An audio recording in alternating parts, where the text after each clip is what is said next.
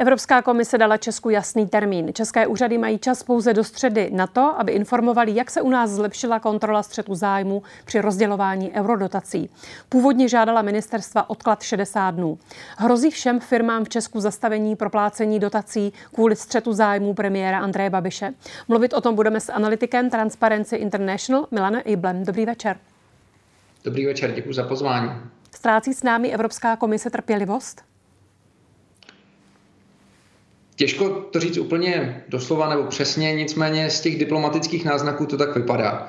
Eh, Evropská komise už začíná vytvářet jakousi nátlakovou strategii na to, aby opravdu česká strana dodala informace, které si Evropská komise po případě transparenci tak žádá už několik let a česká strana je stále liknavá k tomu, aby dodala nebo nastavila parametry, které potřebujeme pro to, aby jsme zodpovědně čerpali evropské prostředky.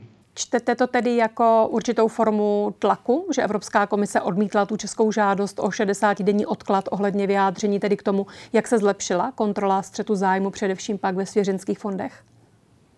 Beru to tak, že Evropská komise už nevidí důvod pro to, proč by vycházela české straně vstříc s prodlužováním těch termínů.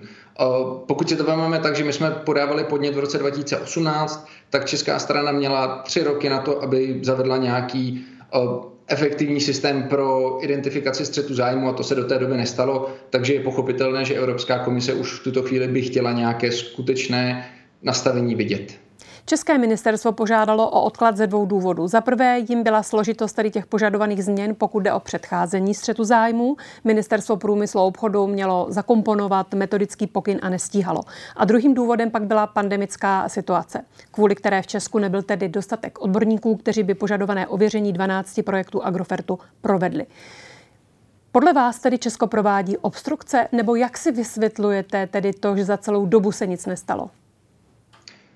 Česká strana předvádí celý balíček obstrukcí. Eh, ať už si to vezmeme od posledního směrčího řízení u druhého auditu, přestože chtěli zkoušet proplácet tu dotaci od Fatry a tak dále a tak dále. Ta zdržovací taktika je rozhodně tou první strategií České republiky, která v, problému jako střetu zájmu premiéra Babiše je. Um, tuhle tu chvíli eh, já moc nechápu, proč vlastně celou dobu ministerstvo průmyslu a obchodu tvrdí, že to je tak strašně složité. Oni už to měli mít zavedeno v roce 2018. To, že to nestihli zavést teď a teď zkouší vlastně argumentovat tím, že to metodické stanovisko MMR je příliš složité a že oni by to viděli jednodušeji, to je něco, co si mají vyřešit uh, ministerstva mezi sebou a vlastně to není vůbec žádný biznis. Tady je Martin Veselovský. Chci vám poděkovat, že posloucháte naše rozhovory. Jestli chcete slyšet celý podcast, najdete ho na webu dvtv.cz.